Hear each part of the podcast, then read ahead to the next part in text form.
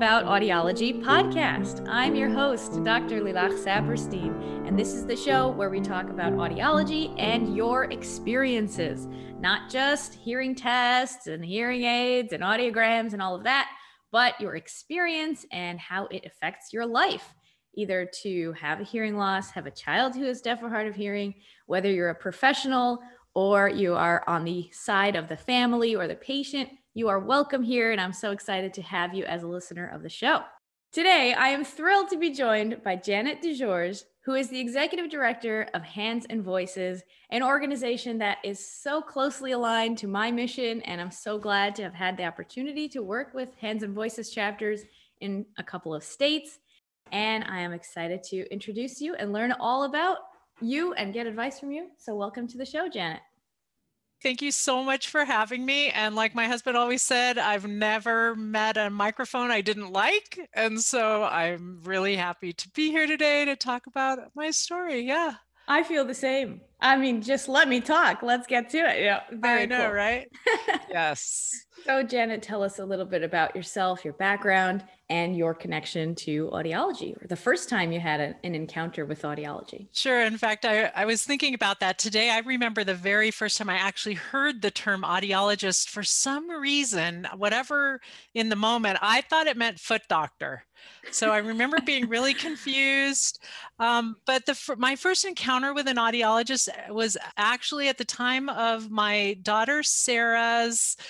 She was age two, and uh, she was actually in speech therapy. Believe it or not, she had speech and language delays she had had a hearing test, not a newborn hearing screening test, but a hearing test through kind of one set of processes. And she actually failed that. But I wasn't worried at the time about her hearing. I was worried about some other things going on with her. So I actually forgot that she failed the screening.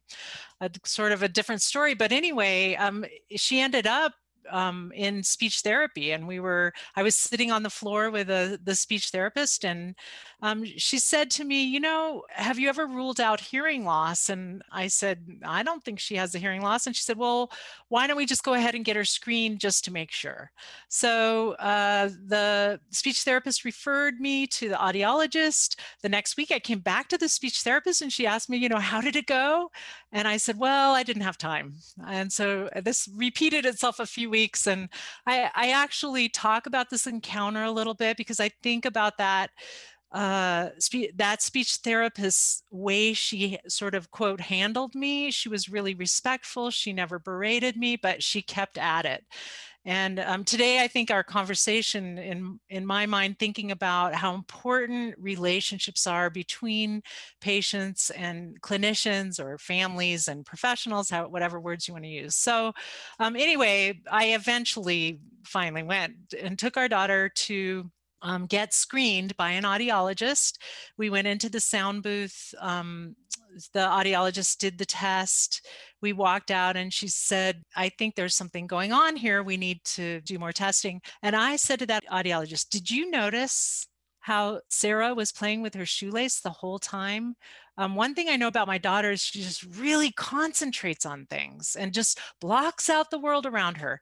So that was sort of my story of who Sarah was by the age of two when she wasn't responding to sound. And, you know, imagine if the audiologist said, no, that can't be right. You, you can't be right, mom. Um, but instead she said, um, why don't you come back tomorrow if you would be willing and we'll do the test again. So I, my very first encounter with an audiologist in my mind was a pretty good one in that I felt like she listened to me and um, I we did come back the next day, and sure enough, she Sarah felt failed the screen again, and then we were referred on to a diagnosing audiologist. So yeah, my very first encounter. Wow. So I am also very impressed. Gold stars for both the speech therapist and the audiologist who recognize that this is not just a a transaction; it's actually a relationship. And we need to work together and partner with the parents or the professionals for the benefit of the kids. Like that's what it's all about.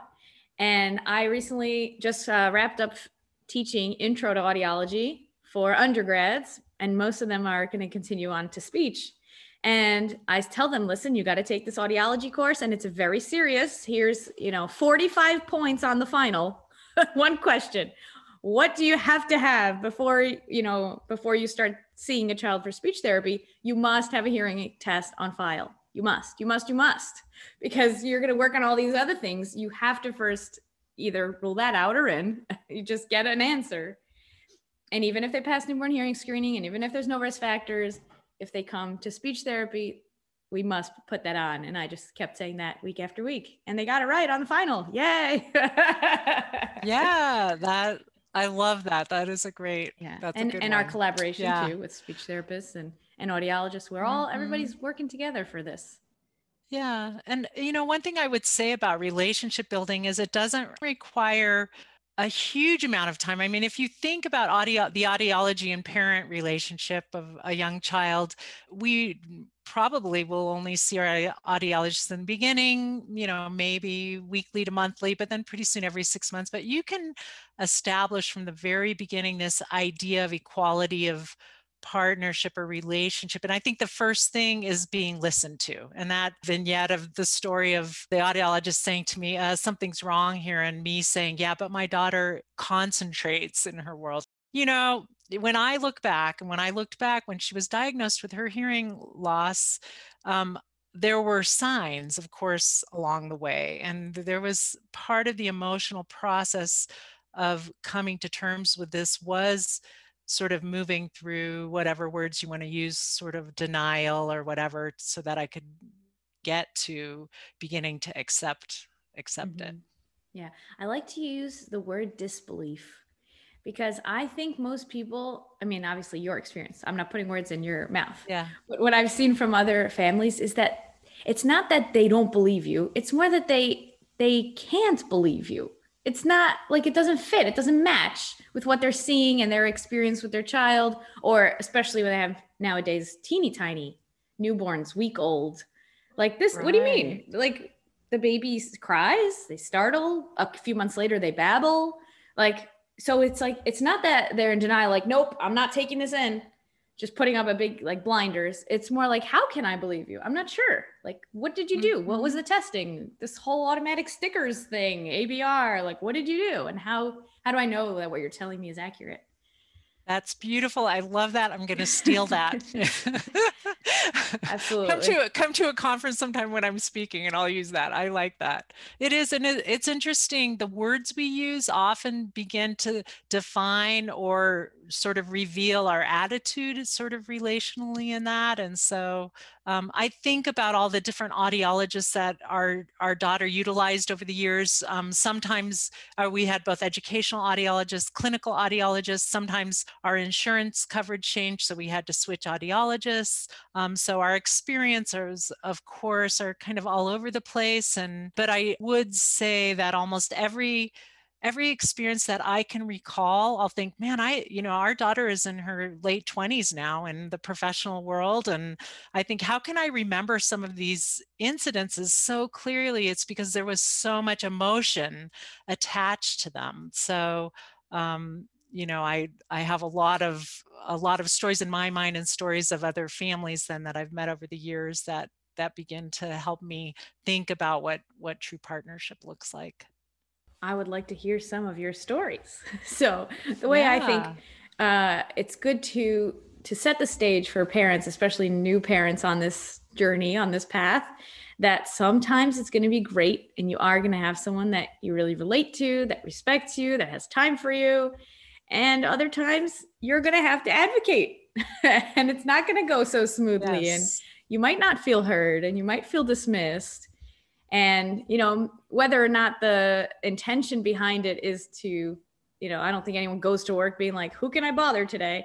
We're all kind of in a service oriented. We want to do our best but it doesn't always match up with your expectations or you know people wake up on the wrong side of the bed. That does happen. So yep. yeah tell us some of the good yeah. the bad hopefully. Hopefully not too much ugly. I'll even tell you the end of the story which is it, as a parent and for parents who are maybe newer listening to this your ability to speak out and advocate for your child does come a bit over time. You begin to understand and have confidence in your own understanding of your child. And it's cyclical because where I got that from was some of the really good professionals early on in our life that sort of, you know, sometimes we use the word empowerment, that this feeling of them being across from me saying, you are going to be the one that will be the most, have the most knowledge about your own daughter. So, you know, one of our profound moments, and I think this is true for all parents, is at the diagnosis of hearing loss. Um, we went into an audiologist's office. I had never met this woman before. My husband was at work. We'd been through a few screenings. I, for some reason, and I remember thinking afterwards, why didn't I have family with me? When I made the appointment, nobody said to me, hey, you might want to make sure you have someone with you. Um, for me, I was just kind of going through a series of appointments. I uh, Sarah was the youngest of three kids, all three under the age of five. Fun so. times, yeah. That's actually my family makeup as well. I have I have a six, a four, and a two year old. They're a lot of fun. So I'm in that story. Yeah.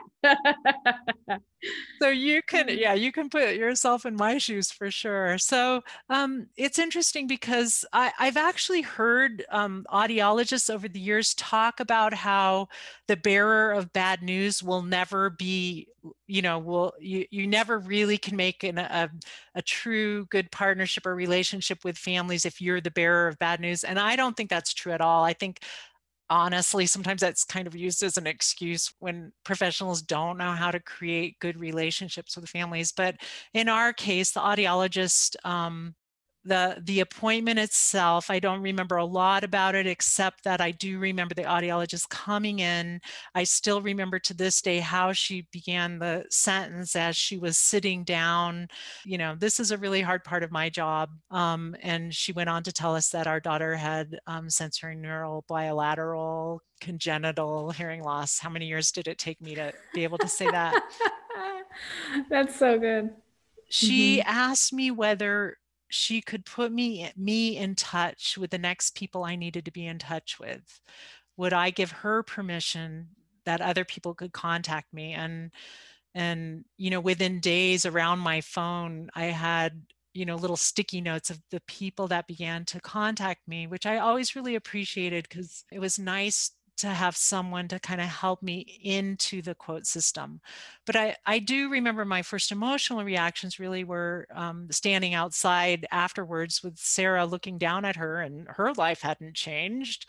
But of course, I was consumed with guilt because Sarah was two years old, and I was thinking, how could I possibly, as a mother, not know this about her? And how am I going to tell my mother in law? She thinks her granddaughter is perfect. I had to go home and relay the news to my husband, and my husband had a million questions, which I did not get any written information and I couldn't really remember. So he was frustrated. But in general, that relationship, that initial relationship with that audiologist, um, because I I feel in retrospect she was um, kind with the information. She was there for me. I I have heard families share the story. Uh, one family told me um, they were from Russia.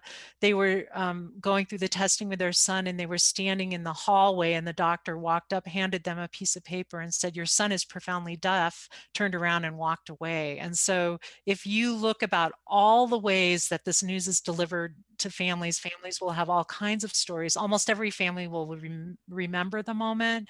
Um, I think um, kindness. I think being there. I I do remember our audiologist uh, sort of sitting and waiting, not just keep throwing information at me. I mean, one thing I'll tell audiologists, audiologists will often talk about, well, we don't want to give families too much information. They need to process this emotionally, or they'll give everything and then families are overwhelmed. And I always say, and when people ask me, well, how much is too much or how much should we give? The way you find out is ask the family across from you. Are you getting too little or too much information? And let families kind of guide guide that process. Oh, that is so so powerful.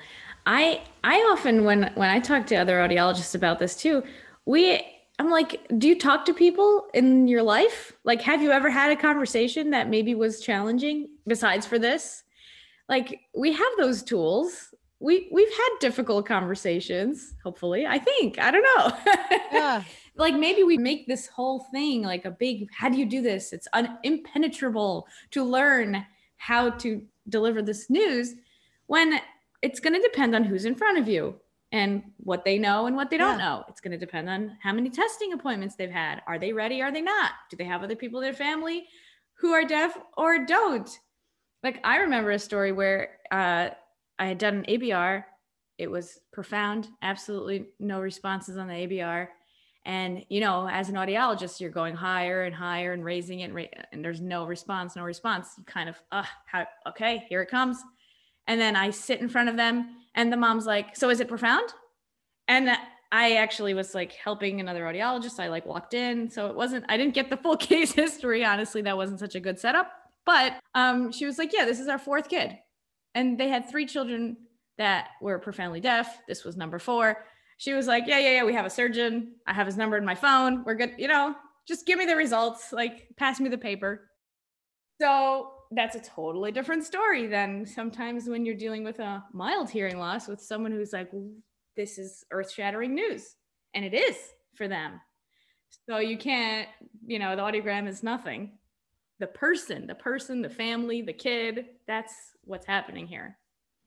Yeah, that's really good. And I, I think some of the dynamic going on, like I, I like how you sort of ask that question. Why wouldn't we understand that this is kind of a conversation between two people? I think part of the dynamic is the role, this idea, and in different cultures, you have listeners from all over the world. There's different dynamics set up about the physician and the patient, and and people's understanding and beliefs around that. That that the p- patient is expected to listen, the the physician is expected to be the authority on this and any crack in that would somehow be perceived as you know lack of expertise by the parent. And so i think the dynamic of kind of a tightrope walk of you do want the person across from you who's a professional to look like they're competent and yet honesty and, and this goes in a little bit about parents feeling uh, the ability to ask questions and get honest replies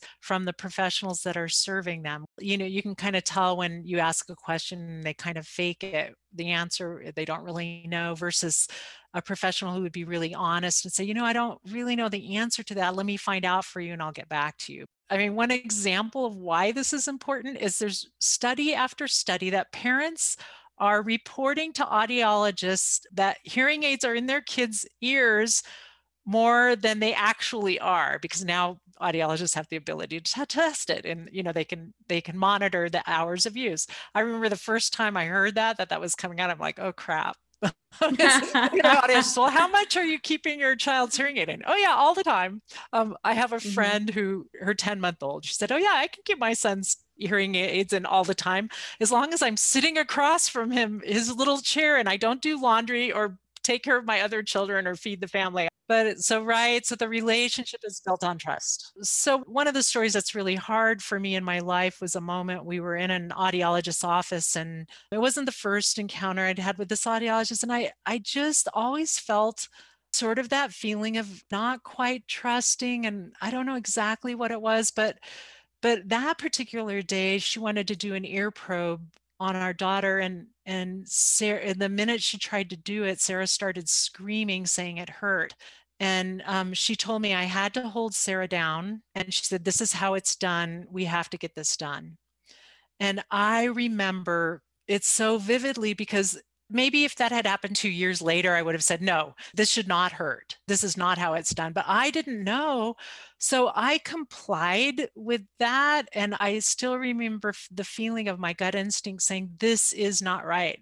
You know, I should not be doing this. And yet I let the audiologist do that and really caused our daughter pain and and later then as soon as i asked anyone else they said no it should not have hurt like that and you know another time where an audiologist did the hearing test and then um, Sarah's about eight and she said, you know, Sarah, why don't you go out while I talk to your mom? And so my heart started pounding um, because I thought the audiologist was going to tell me something really bad. And and this happened to be a space where you know there was glass, and Sarah was actually on the other side of the glass. Kind of, you could see this worried look on her face. And she's about eight at the time. And the audiologist, she sat back in her chair and she said, "Well, everything seems to be okay." And I'm like, why did you send my daughter out of the room? And then I think every family probably has stories of this idea. And those kind of stories to me are reflective of the equality of partnership and the way a audiologist would be able to ascertain what that means to the family across from them is by asking them questions, by saying, Do you want your daughter here while we talk about this? Do you want them out? You know, things like that. Yeah. Yeah. That's so powerful that you you share it because someone else might say, those things, they're so little, they're so insignificant. That has nothing to do with the clinical care. Right.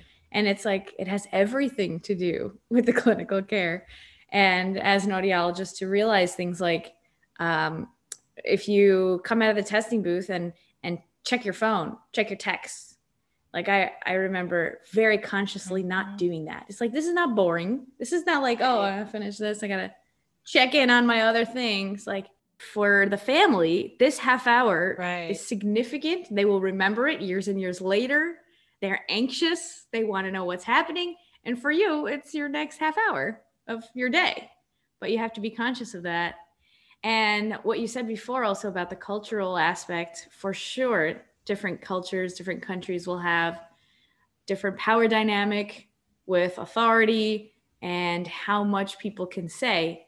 But I also, even within that, I think there's always a little bit of extra room of who's the squeaky wheel and who's gonna ask a question or just like accept everything.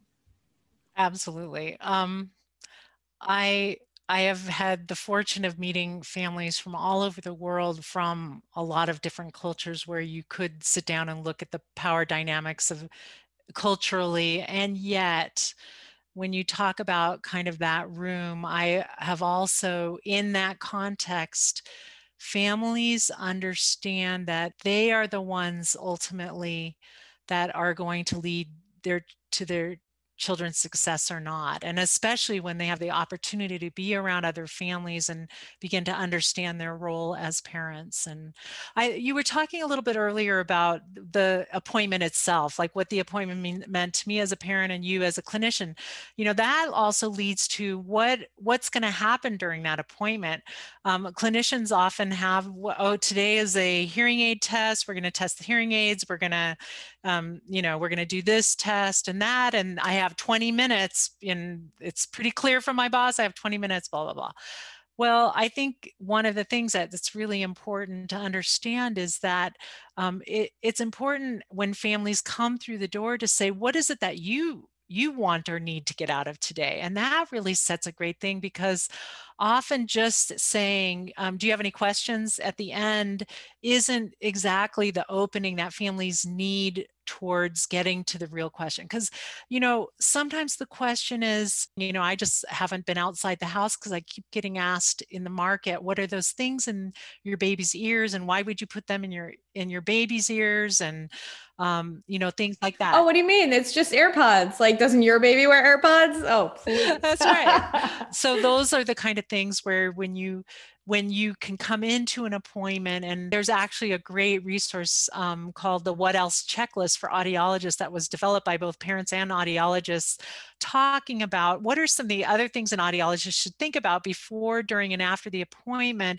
besides just the clinical work that maybe you're you're thinking about and having to do and you know I, I can tell you i can just tell by your personality that you're one of those people that have um, sort of some of the natural gifts towards relationship building and so i would say even audiologists who don't who find that difficult can learn and grow in that. So i've seen audiologists over the years really move kind of from that idea of well i'm supposed to be the expert and that's the patient they should just listen to me to real listeners of people's stories and understand understanding that um, it's not about will the patient comply with my treatment recommendations versus how can I create an opportunity in this short visit to make sure the family has ownership. I can tell you it's not going to be as effective of just telling parents what to do as meeting parents where they're at so that you can get through some of the barriers and help parents uh, move forward. Wow. I also I, would love to hear your your take on on this issue, I guess, which is there is such a limited clinical time, And there are very important clinical things like you need a booth to do a hearing test, and you need software and all the other tech gizmos and gadgets that we have, all of our wires.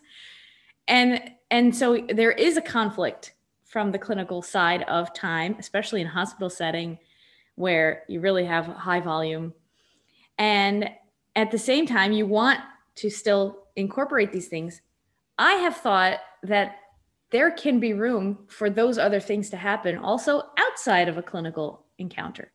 Some of the work that I do is one on one personally, like, like this on Zoom with families around the world. And then I do talk to them about their relationship to their mother in law and about how to explain this hearing loss to your child's teacher. And we do some of that counseling as a separate tangential element to their care. And and I think that, you know, we do want to integrate it and it would be amazing if every clinical encounter included all this, but it also doesn't necessarily have to. And you can get support from Hands and Voices and other support organizations and peer groups and audiologists who are doing counseling and informational counseling outside of their role or educational audiology at their school. What are your thoughts on that?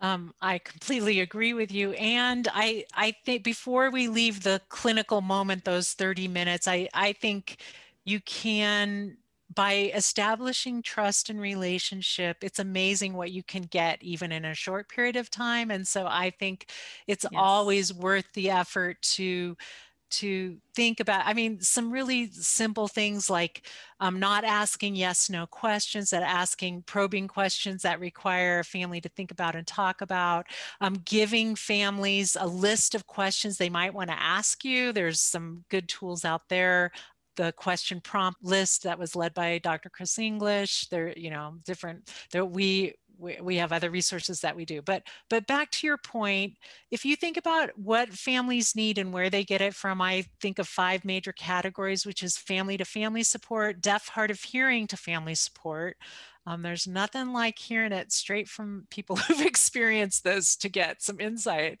um, professionals in our lives including mm-hmm. audiologists um, and other the other network of professionals.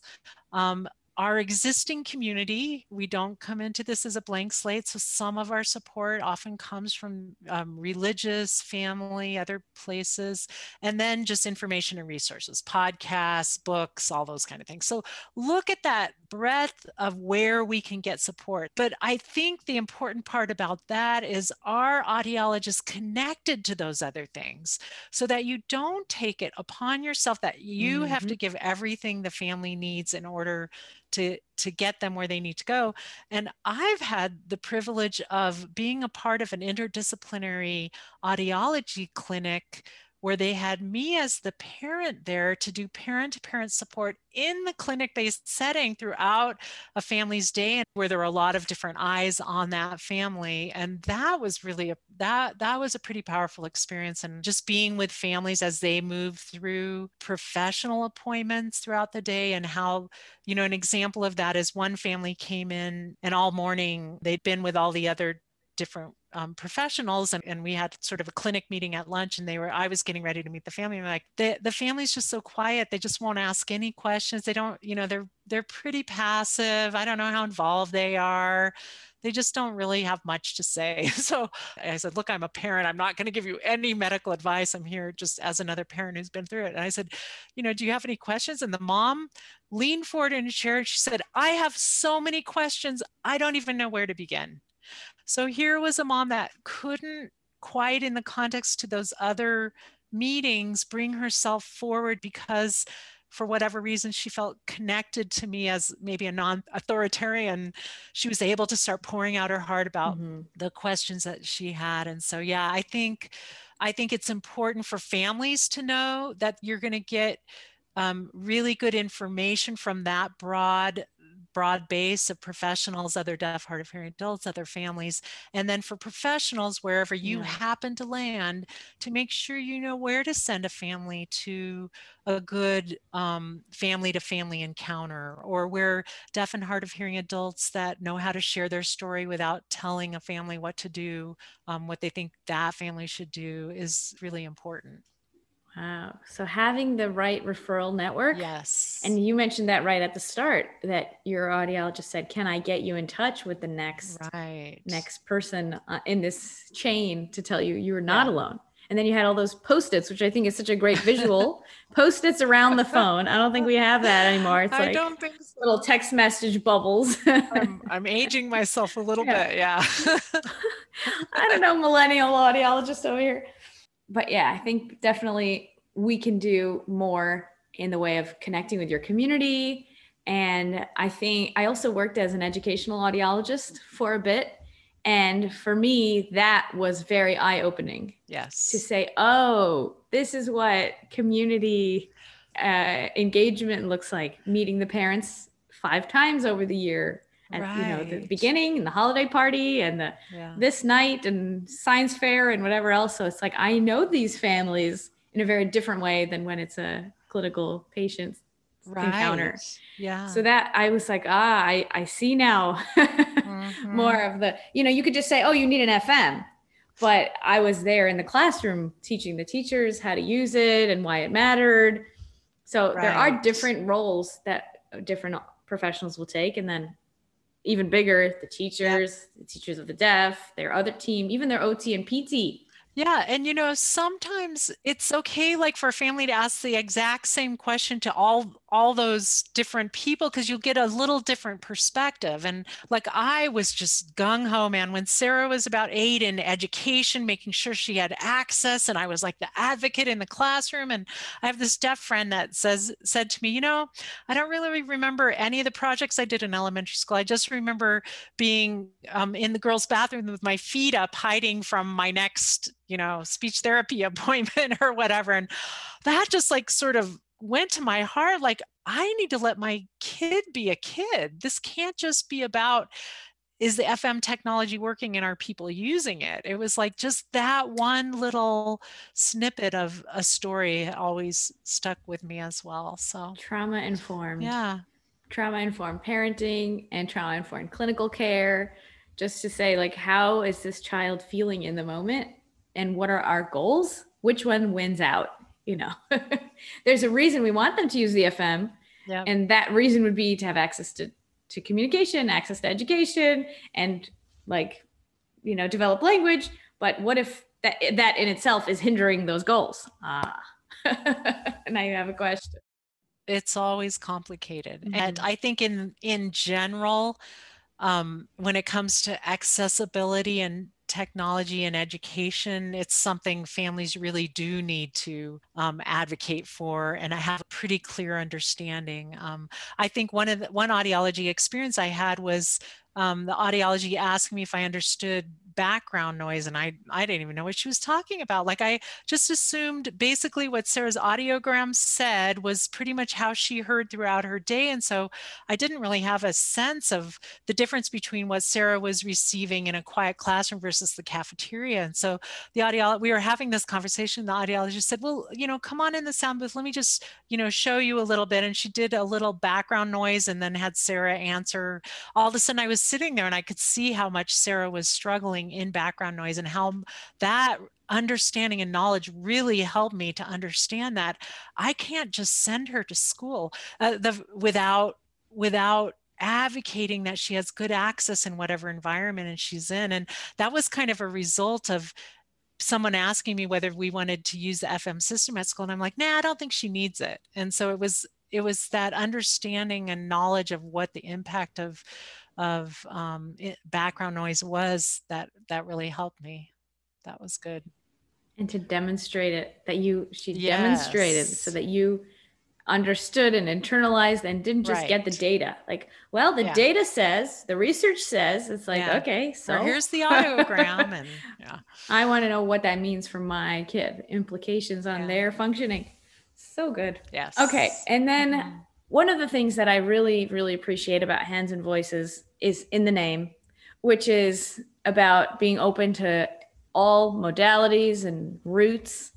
And one of the big, I think, points of tension that families come in this whole story is kind of some of the politics and some of the very loud voices on their Facebook in, in either direction that are just like, you know, they pop in and they're like, I'm new here. This is like, what's, what do we do? This is all new. And then the comment section is just like, you better not do that. You better not do that. This is bad. This is terrible. This is worse. And it's like, whoa, everybody. Uh, so what's some of your advice to families who are in that stage and how to deal like coming into this new world? Yes, I think um, one of my first aha moments was, oh, everything everyone says to me may not necessarily be based in 30 or 40 years of research. It may just be their opinion. but as a newbie, yeah. I mean, I, 90 to 95% of parents are hearing people that don't have a lot of background in this. So everything everyone said to me, I just took at face value. In fact, it happened to me in a single period, in a single workshop where one person came up to me and said, you know, if you ever sign to your child, she'll never learn to speak. And um, somebody else said to me, if you don't sign to your child, she's going to grow up and leave oh. you and oh. hate you. And I, I just, I, it ended, it resulted in me being in the bathroom sobbing. This was like my first encounter actually at any sort of conference about hearing loss um, or deafness. And somebody walked by me in the bathroom and looked at me and said, You shouldn't be crying. Deafness isn't a bad thing. So I remember going, I'm sorry. Okay, I won't cry. And then somebody else who walked by put their hand on my shoulder and just said, Everything's going to be okay. Isn't it funny that I remember that moment in the in the bathroom? But um, to answer your question, look, if research could prove that there was one method, mode, language, communication for every child who is deaf or hard of hearing in whatever context, you would think we would probably know it by now. And in fact, it's an individualized experience with success and failure across the board. If you start saying that the only way to success is for all children to have their base primary language as American Sign Language or sign language, whatever context or country and unit, and that is the only way to success, or that we're living in a hearing world and the only way a deaf person can be successful is through hearing, listening, and talking, um, you're missing the diverse, rich experience of deaf and hard of hearing healthy, wonderful adults across that spectrum. And for me as a parent, what brought me freedom was for her to be a healthy, functioning, communicative adult who could live independently and had a sense a healthy sense of who she was and and i as i began to meet successful deaf and hard of hearing adults across the spectrum i began less and less consumed with whether she would quote talk or not whether she could talk or listen because honestly as a hearing person that was probably my first question when all this is like is she going to be able to talk? That wasn't a question of of modality preference as much as my only understanding of language was like yeah they you talk to your baby and then they start talking that was my language question really but as i emerged with good supports from a lot of different professionals my goal i began to and when I say I, I always mean to mention my husband. He did apparently play a part in this journey, our our decision making process. What I what I would tell parents is is take as much information as you can. Don't don't get caught up in the idea that that those either maybe will even tell you what to do that just that have the freedom of somebody might tell you something and just say you know what? I'm going to take that i'm going to handle it i'm going to look at it and say does this apply to our life our situation our child?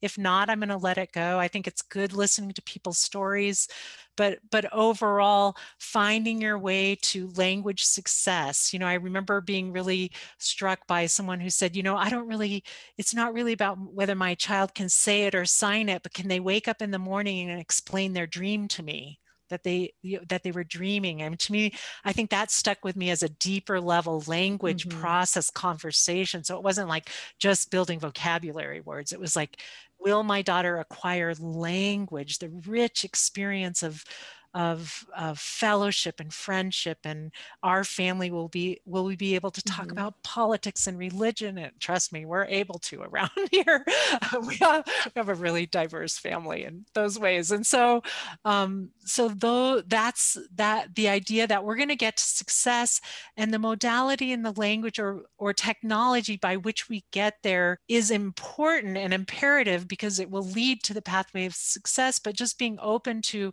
what is going to be what is going to work for my child? And you know that's our motto at hands and voices is what works for your child is what makes the choice right.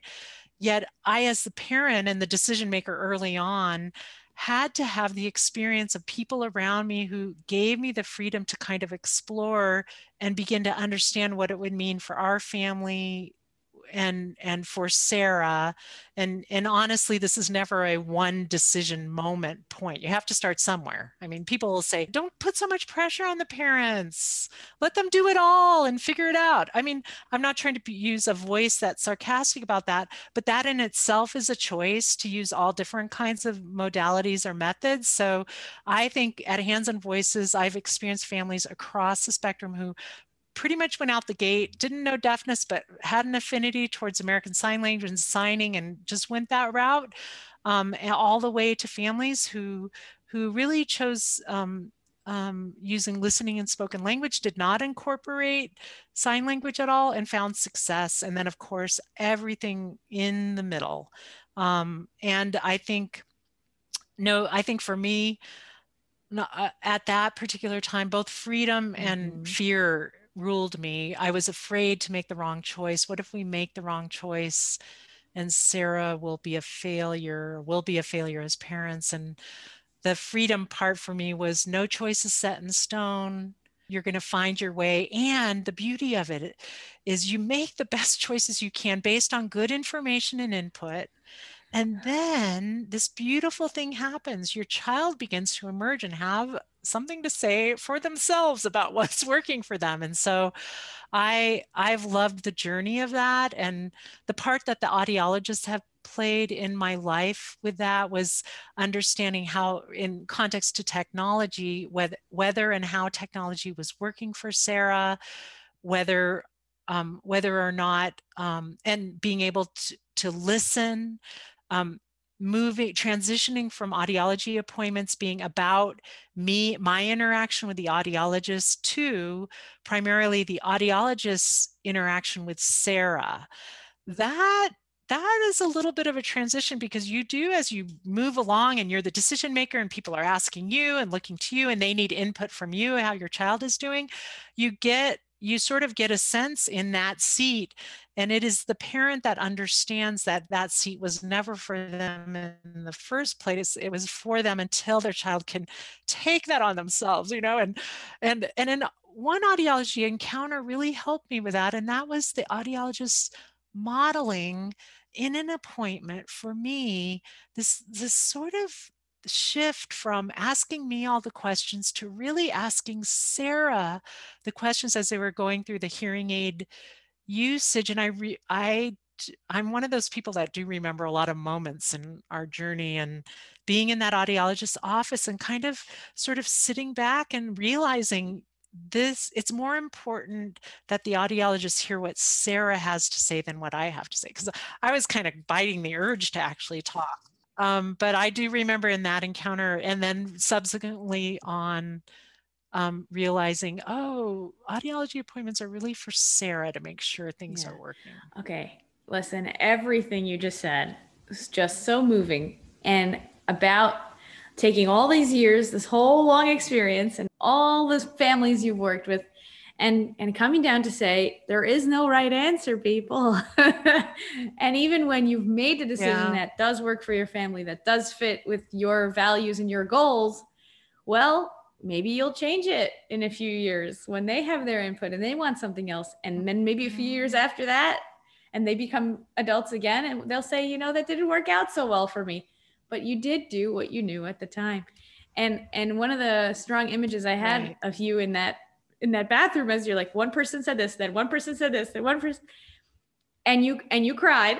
and that's part of it like you're gonna cry this is a very overwhelming yeah. big decision And here's the truth for everybody is that parenting is this thing that you don't know the future. mm-hmm. But when you have right. this experience, specifically in the deaf and hard of hearing journey, you at least know the questions. Whereas, you know, in right. general, you might not know which questions you're asking because you're just kind of juggling everything all the time. And here, there's more focus on yep. what's the language and access and connection. So, yeah, uh, it's an interesting place to be. no you're right i'm i'm resonating with what you're saying and thinking about like i often talked about that transition stage when sarah was moving from really us as the primary decision makers to beginning our partnership with her to help in context her age kind of understanding and helping her process things then to that stepping back. But i often say man by the time i figured out all the context for this experience cultural identity technology language speech the spiritual context for this all of the sudden she had to go through that for herself and begin to define what this experience is for her and what a joy. And to me, the, our experience of being able to do that stemmed from the early days that we did not get stuck in that idea that the answer is back to the communication methods or modes or languages like like the only way to success is a b or c and and some of the bad stories that families will tell about the professionals sitting across from him. Those professionals sitting in that in their seat as a professional telling a parent that their only choice is this. You must get a cochlear implant for your child or you must or you know a, a parent visiting a school and the school telling them if you send your child to a mainstream setting they will be isolated and lonely for the rest of their lives. Neither of those things may or may not be true for a family or a child and and the really difficult things for families is when a professional says it it does carry weight because especially early on i i've always said the ability to manipulate a parent early on is pretty easy because we are living in a, through a lot of fear and and try, er, trying to get the information and and i love audiologists who are unbiased. Uh, what i mean by that is you would think that audiologists whose job itself is to bring technology and audition to the world of children that is their clinical expertise. That's why we go to those professionals and yet i do believe audiologists can settle in their minds and hearts and their philosophy and the way they interact with families is that that at the end of the day their clinical expertise will be applied to that particular child in context to the family's decision. And families who've had to hide from audiologists that they're signing with their children it's you know those are the kind of stories you just go you know the world is not right. If if yeah. this is where we're at and families having to kind of navigate that Wow. Context yeah. is everything. And I think another analogy for our entire conversation today is also something many people go through in pregnancy, where you're going to start to hear everybody's mm-hmm. horror stories of their 28 hour labor and this thing and that thing and and emergency this and and all the people who kind of had a pleasant smooth supported birth, they're not necessarily sharing their story that loudly because they're just fine. Yes. Yeah. and you're yeah. going to have professionals who say epidural is a must, and other people who say don't you dare use medication. And it's like mm-hmm. this is not the mm-hmm. first area of the world where there's conflict among professionals. Right. right. So it is also part of your your journey, and some people are high risk, and some people it's you know multiple birth and like there's other factors that you're juggling in decisions like that. So yeah. that's maybe an analogy to carry for this where yeah. there's open there's like an openness that you yes. get to have in the world. Oh my gosh, Janet, I think we could yeah. talk for like three more hours. All right. No, but it's always about how long can the listener listen. I've often thought to myself in rooms where people are, I'm like, I bet I could just keep going for eight hours. And then I'm like, yeah, but I think the audience would leave before I'm done. okay. But I will ask you our final question here. Even though we've been doing this yes. all along, I would like to hear if you have any pointed advice for our listeners both on the family side and the professional side and and uh, and what you wish what you wish more people would know. I'll start with the professionals. Um, i think in general almost every professional i've met is and you said this earlier isn't doing this to get up in the morning and say how can i cause harm in the world today obviously you're you're doing yeah. work and, and especially in pediatric audiology or um, across from families and the idea that you want to help them and and so i think um, having the freedom to individualize your your work with families by spending a, a tiny bit of time knowing who is across from you um, it drives me crazy that that often clinicians go through their day and they don't even know the person's name, their the next patient's name. You don't even take the time to look down and see who's coming in and asking that parent, how would you like to be called today? And not calling the the parent mom. Sorry, that's a little of my pet peeves. Hey mom, I remember the first time a professional yeah. did that, I thought she was talking about her mother. And I'm like, what is she talking about? You're like behind looking behind your shoulder, like what? but I yeah. So yeah, so I would say the way you individualize is by making sure you know the families, you've looked at the charts. Look, I know everyone's super busy and but just to, to settle that in your mind in your profession in your career that you are going to take the time to to think about what the last encounter was what what be, by looking at one of these checklists and say today i'm going to ask the family when they come in what is it you want to make sure you've leave the door with before we get into it? You know you can do that really quickly. So just individualizing care and then being honest. Um, you, that will take you a million miles. If you don't know the answer to a question or even a question asks you a pointed question where you it's opinion question don't automatically give that answer as a fact. Just say you could say well in my clinical opinion but you might get some other advice but things like decision making around communication modes or not. Like family were to ask an audiologist do you think i should sign with my child or not? I don't think that audiologist should answer that question. I think they should say that's a good question for you to explore I'm I where what I can tell you what I know about you know the technology questions, but let me give you some other people to talk to about that or whatever. Um, so honesty would be one, you know, the thing, and then um, um, individualizing. For families um, to know that many professionals will be coming in and out of your life and that the constant as your child is growing is you and take every experience, good or bad, and don't, when you have a bad experience, don't let that become the pillar in your life. Learn from it.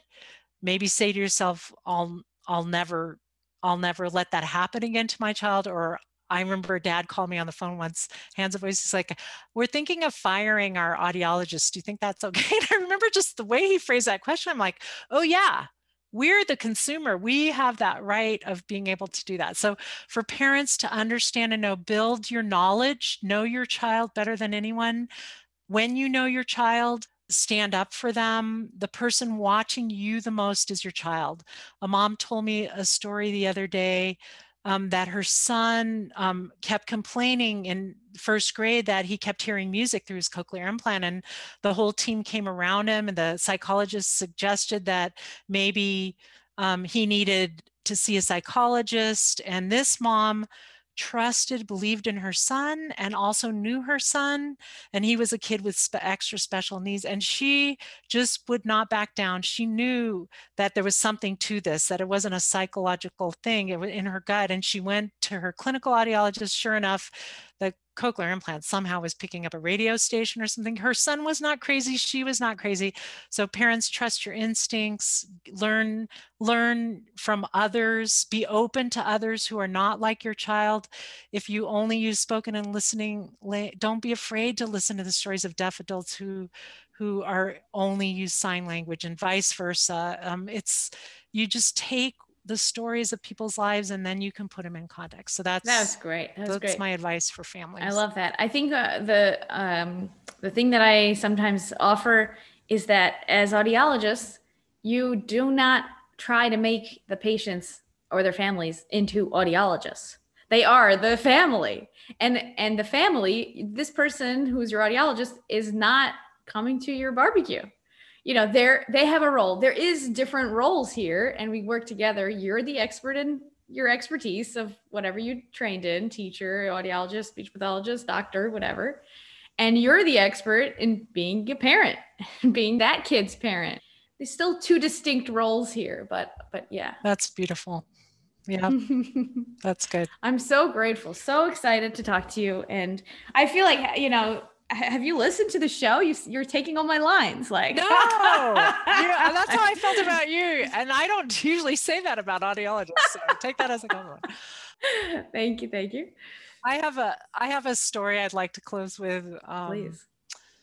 it to me it epitomizes sort of the full circle our family. Life has come in our concept and context of the deaf experience in our in our daughter's life in our own life. Um, we were my middle daughter i have i don't always mention this i have two hearing daughters um, my middle daughter was pregnant at the time and we were all standing in the kitchen talking about the birth experience and that she was her ba- the new baby was going to be screened for hearing and so i jokingly said well if i miss the birth that's all right just do not go down the hall to get the screening until i'm there because i really want to see what they say and do. And so we were laughing and here's my daughter Danielle, almost nine months pregnant, just glowing, getting ready to give birth. And our daughter Sarah, who's deaf, was standing there, and and just we were all part of that conversation. And uh, Danielle looked over at Sarah and said, "Wouldn't it be great if my baby was deaf?"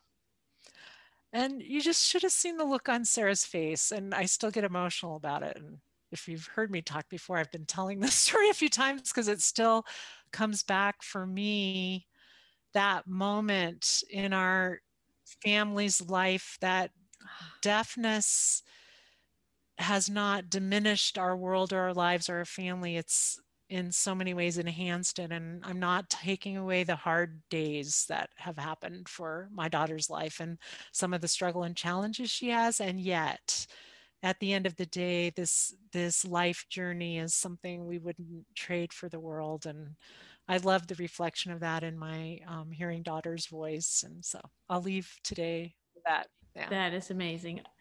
Okay, so we have to do a part two, I think, about how you instilled that in your hearing daughters and the balance of the siblings, because one gets services and one has something about them and the other two don't. And I want to pick your brain more.